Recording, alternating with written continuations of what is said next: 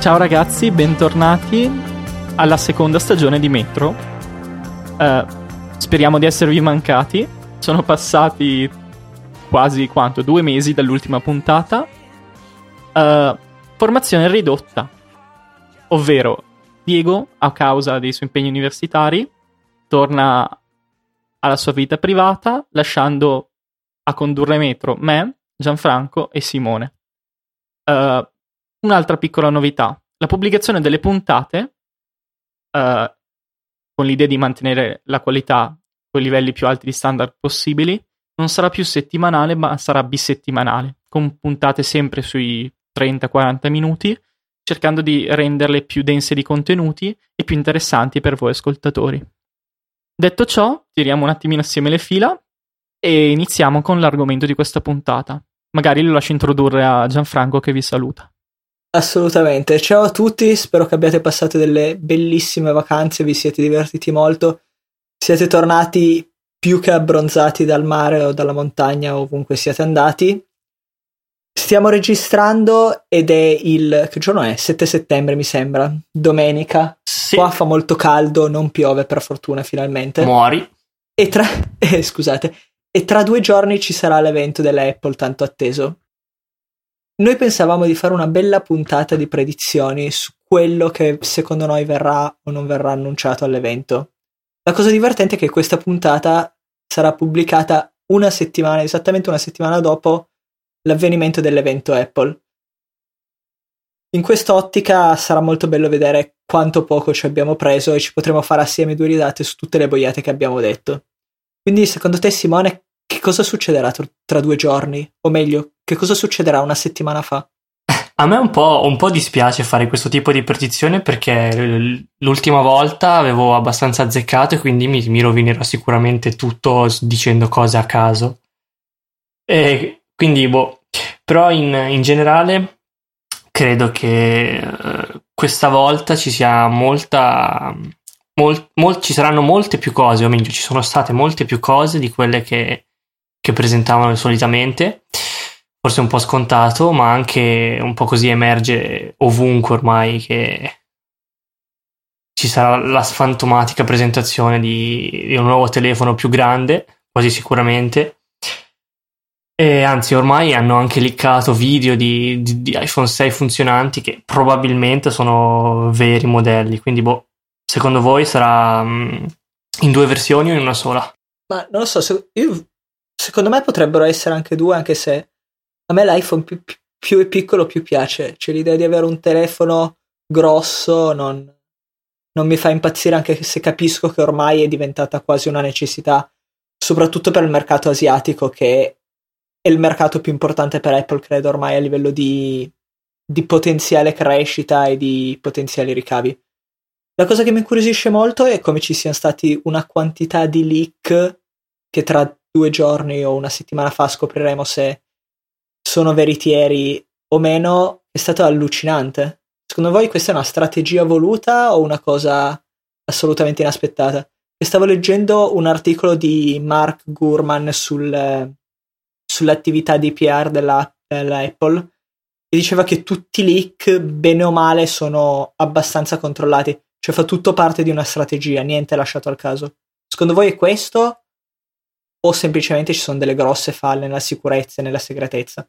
secondo me, dato l'elevato numero di dettagli forniti su questo o questi fantomatici iPhone 6, uh, eh, soprattutto sul fatto che questi dettagli, queste novità non vanno a stravolgere totalmente l'idea del prodotto, ma sottolineando il fatto che sono verosimili, uh, la strategia di Apple può essere semplicemente il fatto di proporre, anche solo buttando lì in qualche modo, dei leak su un sito o su un altro più o meno attendibili, più o meno conosciuti, uh, che Apple appunto possa in qualche modo tastare il terreno. Per dire, uh, guardate, Apple presenterà il nuovo iPhone da 5 pollici e mezzo e vedere tutti, tutti i commenti nei, nei, forum. Oh sì, fighissimo, è proprio quello che volevo. Oppure no, cavolo, è già una... c'è già il Samsung che è un padellone.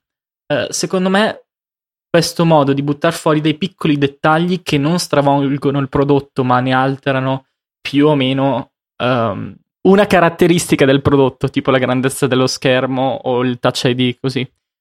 Possono essere semplicemente dei modi per tastare il mercato e le reazioni del, del pubblico. Pubblico che può essere più o meno innamorato del prodotto, perché se c'è gente che è fuori a far seduta in fila adesso, che non si sa neanche se ci sarà un iPhone 6 ad aspettare in coda, non si sa com'è, non si sa se c'è, ma più o meno si sa che ci sarà. Uh, vuol dire che le persone sono, tra virgolette, innamorate di questo prodotto e lo prenderebbero anche se fosse rosa pua. Bene. Con tutto il rispetto per chi ama i telefoni rosa pua bellissimi, sono il sogno di qualsiasi persona. Beh, io dico un iPhone 5C rosa con la cover bianca e un iPhone rosa boa. Eh, no, è una big bubble. Parlando, tra l'altro, tra l'altro, in questi giorni hanno annunciato il fatto che Mark Newson è, andato, è stato assunto da Apple, no? E affiancherà probabilmente John Ive, con cui ha già lavorato. E quindi è un po' preoccupante questo, questo dettaglio a Pua, come si scherzava i giorni scorsi su Twitter.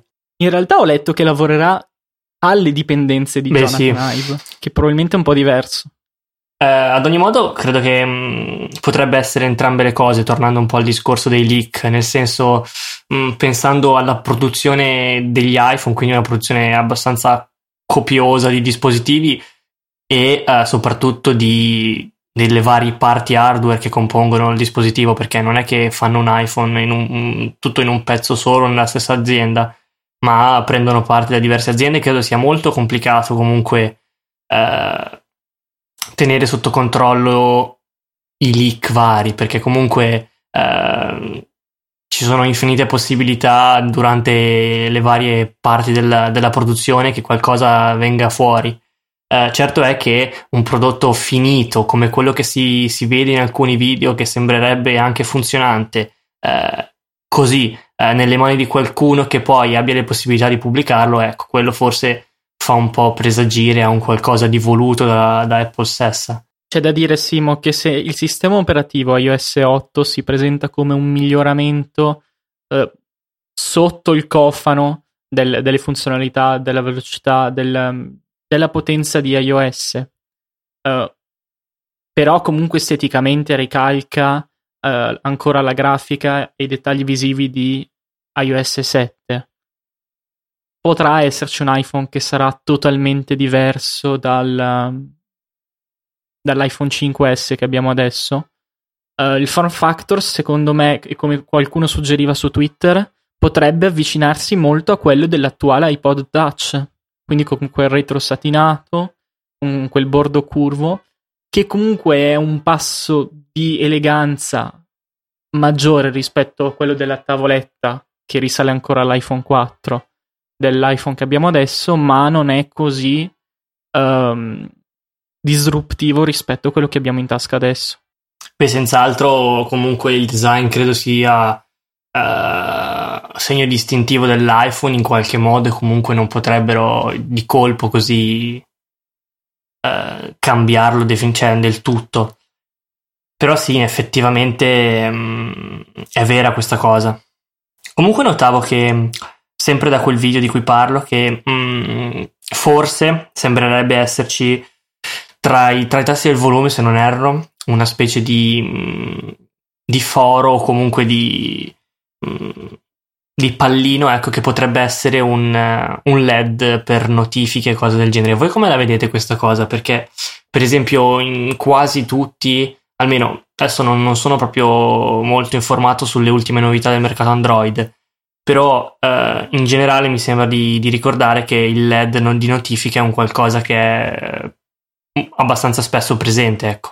Sì, parlo io con telefono Android o Moto G e c'è il LED di notifiche per me è una cosa assolutamente fantastica. Cioè il fatto che lo schermo non si accenda con le notifiche quando magari mi arriva un messaggio, ma che si illumini solo il LED è molto meno intrusivo, molto meno fastidioso, comunque ti avvisa perfettamente del fatto che c'è una notifica e se vuoi accendendo lo schermo vedi e tirando giù vedi cosa c'è e ti disturba di meno. Cioè, non è lo schermo che ti si accende e che devi girare a testa in giù perché sennò ogni 5 minuti ti si accende con un tweet o con un messaggio.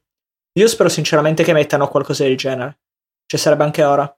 Non so sugli altri modelli, ma sul Nexus 4 addirittura il LED si colora del colore dell'applicazione. Per dire se il messaggio arriva da Facebook Messenger è blu, se arriva dal, da WhatsApp è verde.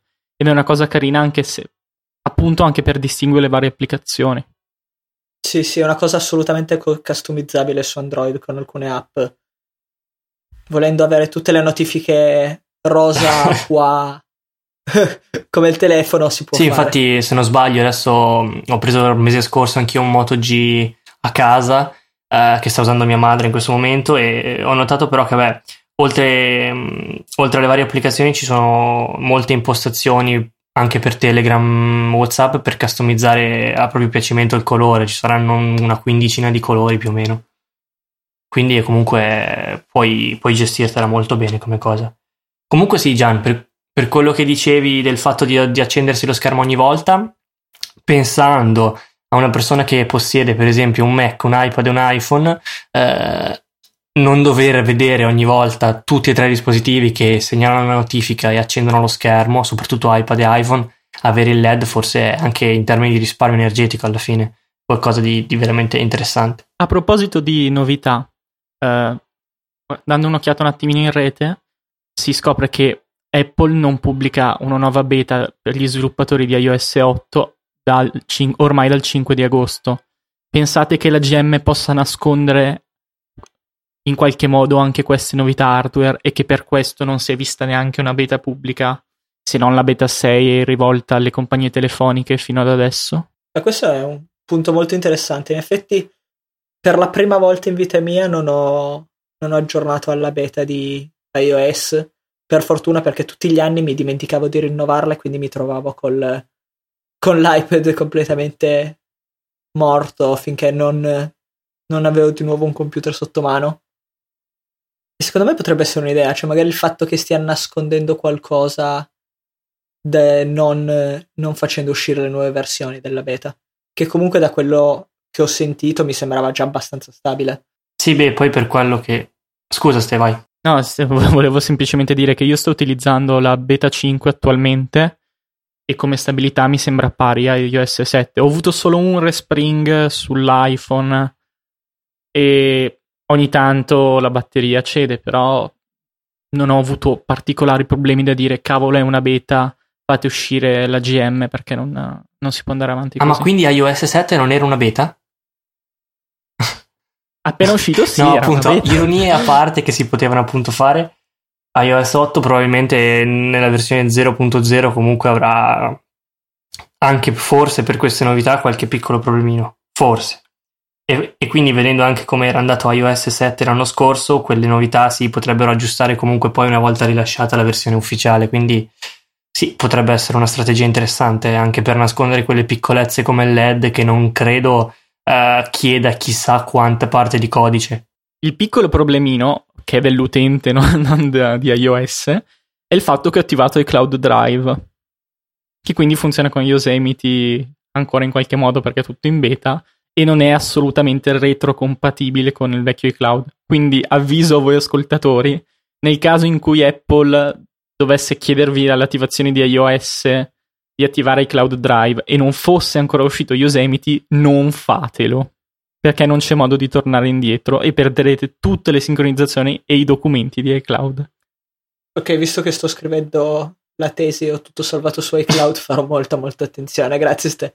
No, Potrebbe figurati, dato che ci sono passati... Se però avete qualche nude pic, probabilmente è il caso di farlo, visti i recenti avvenimenti. Hai delle nude pic, Simone? Stai cercando di dirci qualcosa? Sì. Vuoi che licchiamo ho, ho il cane di, F- di, del tuo telefono? Ho il cane di Federico in iCloud, l'ho scaricata. E... Cambiando un attimino discorso, ma neanche troppo, semplicemente cambiando dispositivo. Secondo voi verrà presentato questo benedetto iWatch o iBand o quello che è? E soprattutto una domanda che mi ponevo parlando al di fuori del podcast con Diego. Secondo voi su che fascia di prezzo e qualità, quindi target, si proporrà?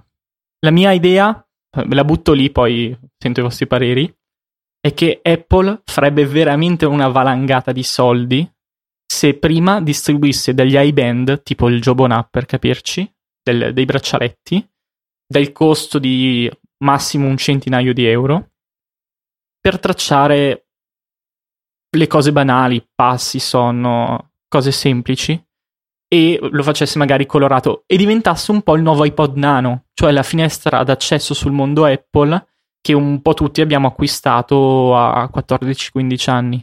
E poi magari tra un anno, quello che è, quando i, i, la gente è abituata anche alla vista, anche in pubblico, ad indossare sempre perennemente questi braccialetti o quello che è, distribuire un modello Pro che può avere lo schermo, essere un orologio così.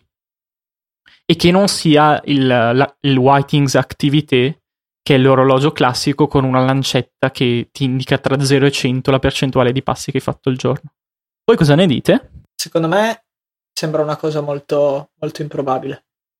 Cioè, secondo me quello che farà, anche se sarà un prodotto 1, presenterà già un prodotto definitivo che puoi aver ragione, cioè può essere inteso un po' come prodotto per entrare nel mondo Apple e non so se avrà uno schermo o meno, non ho, non ho più pallida idea di come sarà sinceramente. C'è chi dice che addirittura girerà su un, Apple, un App Store diverso da quello di iOS solo per l'orologio.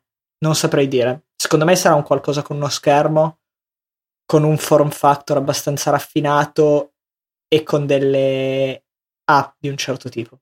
Però non, non saprei neanche se. Quello che so è secondo me non costerà assolutamente sui 100 dollari, 100 euro. Costerà, volendola buttare, tra i 250 e i 350 forse, in base a quello che esce. Anche perché il mercato è sempre quello, cioè Apple si posiziona come se fosse un eh, to, Chanel. Mercato medio-alto, ma pur sempre accessibile. E non, non ha senso vendere un prodotto che costi 100 dollari. Cioè, l'unico prodotto che costa 100 dollari della Apple che cos'è? L'iPod Shuffle C'è forse. TV, un po' di meno. E l'iPod Shuffle che costa un po' di meno. L'Apple TV può essere veramente vista, secondo me ci stanno spingendo molto e può essere veramente vista come un prodotto che non è per entrare nel mondo Apple, ma è un prodotto che prendi se sei già nel mondo Apple.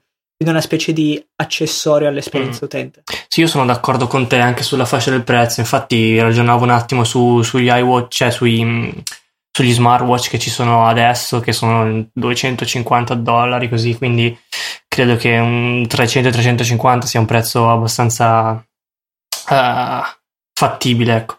Per quello che dicevi tu, Ste, invece.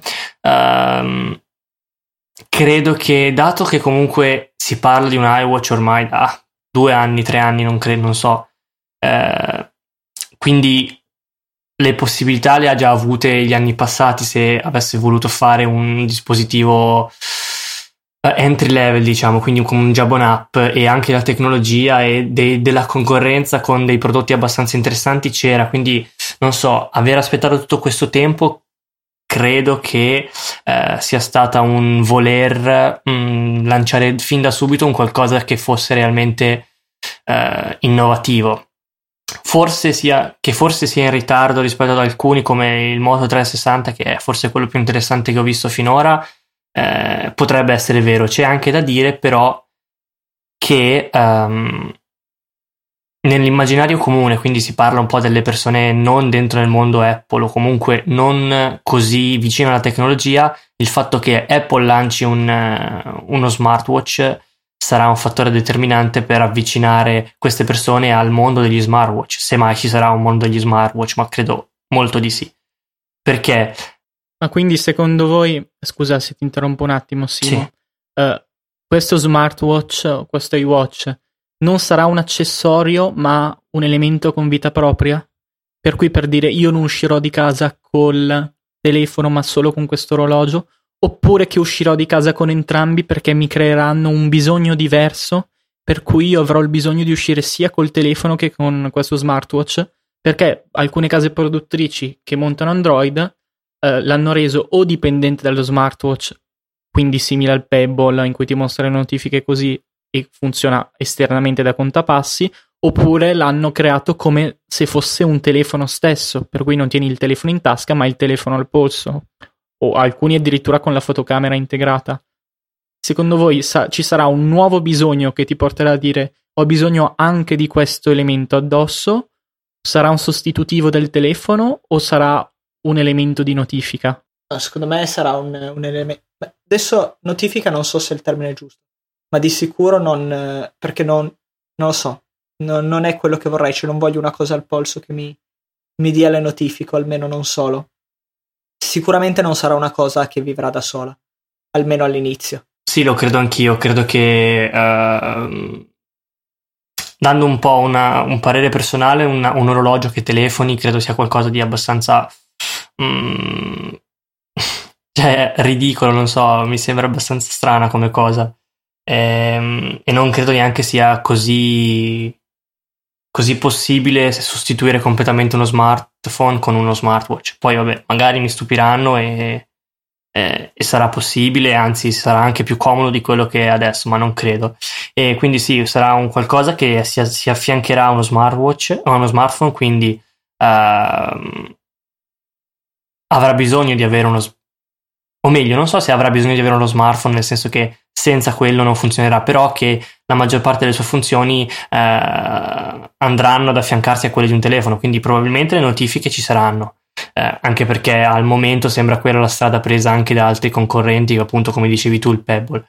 Eh, però sicuramente introdurrà ancora qualcosa di diverso, qualcosa di nuovo, eh, probabilmente date vari, mh, le varie persone assunte da Apple ultimi, nell'ultimo periodo, quindi avrà eh, quella sfera di fitness, probabilmente se possiamo chiamarla così, che, che sembra eh, molto in voga in questo periodo, ma credo e spero anzi che ci sarà anche qualcosa in più che qualcosa di nuovo, magari non subito, ma con il tempo, qualcosa che ehm, creerà un nuovo tipo di, di non so, di appoggio al, alle attività di tutti i giorni, ecco, potrebbe essere interessante quello, anche in relazione ad altri, eh, access- altri devices eh, che non ci sono ancora o che potrebbero essere per esempio con una, un'automobile o qualcosa del genere, ecco. C'è da dire Simon, ti faccio due osservazioni veloci. La prima è che la gente, con tante G, un mese fa era disposta a sostituire il telefono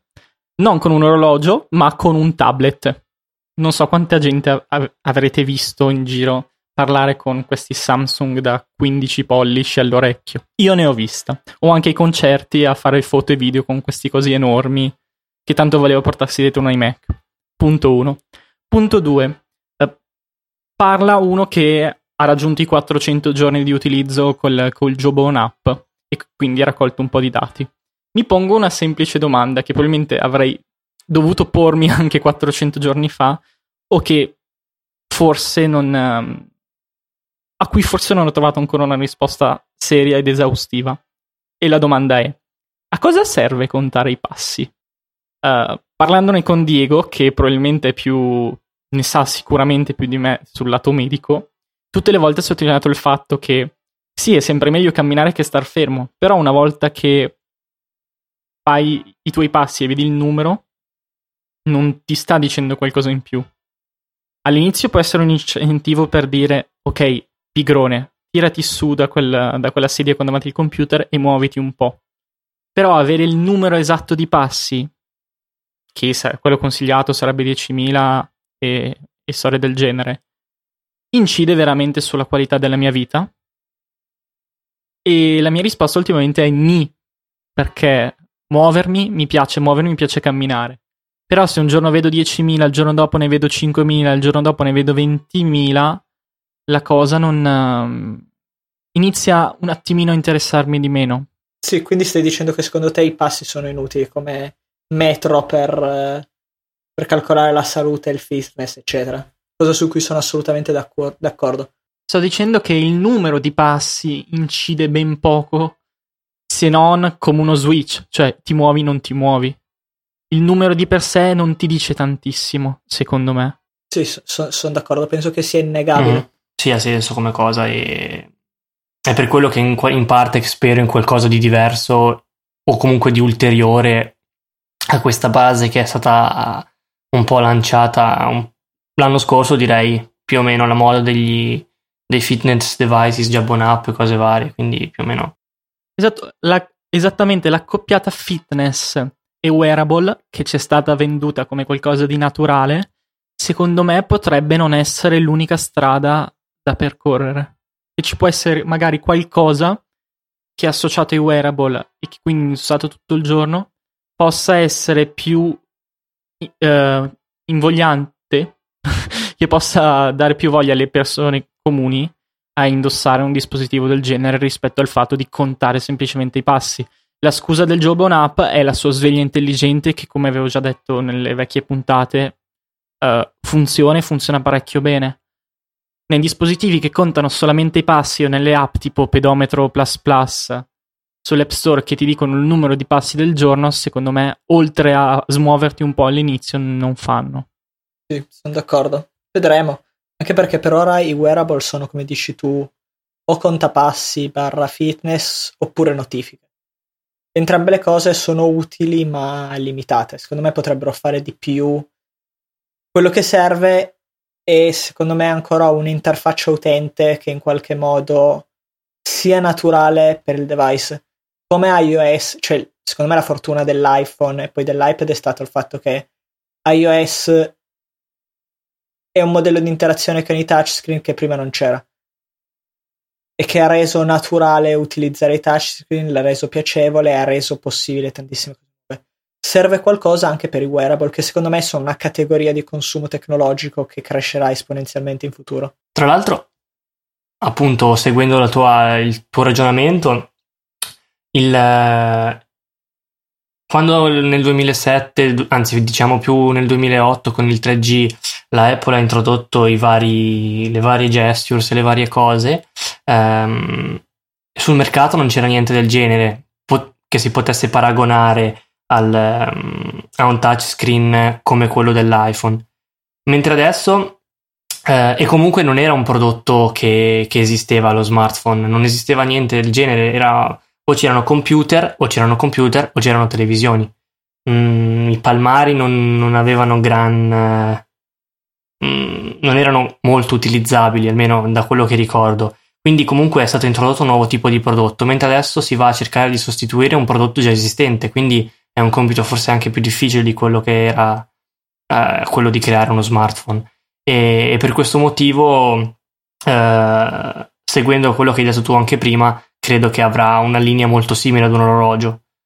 E anche, anche spero, perché alcuni mock-up che hanno fatto di una specie di, di tubo in, in, in plastica non è quello che spero di avere nei prossimi anni. Beh, la, la, speranza è che guarderemo agli smartwatch e ai wearable che ci sono adesso rispetto a quello che presenta la Apple, sempre che presenti qualcosa, perché magari poi ci fa la pernacchia e non presenta niente o presenta una cuffia per la doccia che si collega al nostro cervello. Però la speranza è che guarderemo ai device attuali un po' come guardiamo ai palmari di una volta rispetto all'iPhone. Chissà. Facendo un po' così velocemente per concludere il, il giro di, di, previsioni, così uh, si leggeva su Twitter che, possi- che, possibilmente ci saranno già su fin da subito, fin da martedì, anche iPad e magari qualche aggiornamento, secondo voi? Un po' esagerato, secondo me. Io sarei contentissimo se uscisse la GM di iOS 8, ci fosse qualche spiegazione sulla, compo- sulla compatibilità tra iCloud Drive e la vecchia versione di iCloud e venisse fissata una data per l'uscita di nuovi iPhone. Per me sarebbe già tantissimo questo. Quindi niente iWatch? Uh, un, uh, un piccolo accenno di presentazione, punto, solo quello. Ah, dici quindi che non esce subito? No, non, se uscisse subito ci sarebbe già in giro qualche componente. Secondo me non è ne ancora neanche in produzione. Beh, a quel punto neanche la presentazione, credo. Non avrebbe senso, cioè sarebbe come dire guardate, io sto per fare questa cosa, non l'ho ancora fatta, però vi dico come sarà fatta. No, beh, magari hanno i prototipi, eh, non è ancora stata prodotta in massa. Beh, però da quello, dai, dai, ritmi di produzione di robe di Samsung, per esempio, una ogni 15 giorni, praticamente, se gli viene detto cosa fare, io penso che nel giro di poco si vedranno già de- delle cose. Però se Apple ci mette la faccia e garantisce il funzionamento, sai quante persone ingolosisce? Non lo so. Vedremo. Per me non, non avrebbe senso presentare e non produrre nel giro di un mese o due come succede adesso, quindi credo che se non è ancora pronto, comunque non l'hanno prodotto a parte prototipi vari, non presenteranno niente. No, anche se, se, secondo me presenteranno e rilasceranno qualcosa mm. a breve. Comunque mi piace come siamo sempre tutti e tre abbastanza in disaccordo. Quindi questo crea una certa tensione emotiva e ci sarà qualcuno che uscirà vincitore, visto che stiamo un po' coprendo tutte le, le possibilità da questo dibattito. Spero di essere io e non... Eh, prove, vedremo, vedremo. Quindi hai potenziale iWatch. Sì. Due modelli di iPhone, altro? Sui due modelli di iPhone non, non lo so, mi sembra un po' una, un, una, trovata per far fronte al fatto che non si sa bene quale eh, larghezza di schermo si è deciso, perché non lo so, non credo avrebbe senso come su un, su un MacBook Pro, per esempio. I nuovi bumper, i nuovi bumper. 70 euro di custodia in pelle, scusate. Questa volta rosa può, però. Per venire incontro ai... Abbiamo anche il titolo. Per venire incontro ai nostri gusti. Uh, per chiudere, volevo chiedervi, ragazzi, se posso rubare 30 secondi di spazio a Metro per fare una richiesta personale al nostro collega uh, Filippo Bigarella di TechMind. No. Secondo me no. Sì, invece, perché la sua applicazione è carina.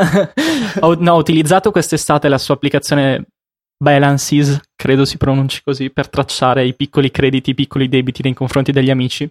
È molto carina, la trovate su, sull'App Store e consente con un'interfaccia molto comoda di tenere nota di queste piccole spese, anche recuperandone qualcuna se, se la si è salvata. Il problema è che l'interfaccia grafica è rimasta da iOS 6, quindi gli faccio un po' questa piccola richiesta personale, dato che non sono riuscito a recuperarlo su Twitter, di aggiornare la grafica. Punto, scusate. Vabbè, te lo, te lo permettiamo. Allora ci sentiamo e ci vediamo poi anche su Twitter dove ci potrete prendere largamente in giro se le nostre predizioni sono state più che sbagliate e speriamo di aver azzeccato almeno qualcosina. Quindi non aspettateci martedì, ma martedì dopo. Buona settimana doppia. Non so, non so come si dica. Ciao. Ciao. Ciao ciao.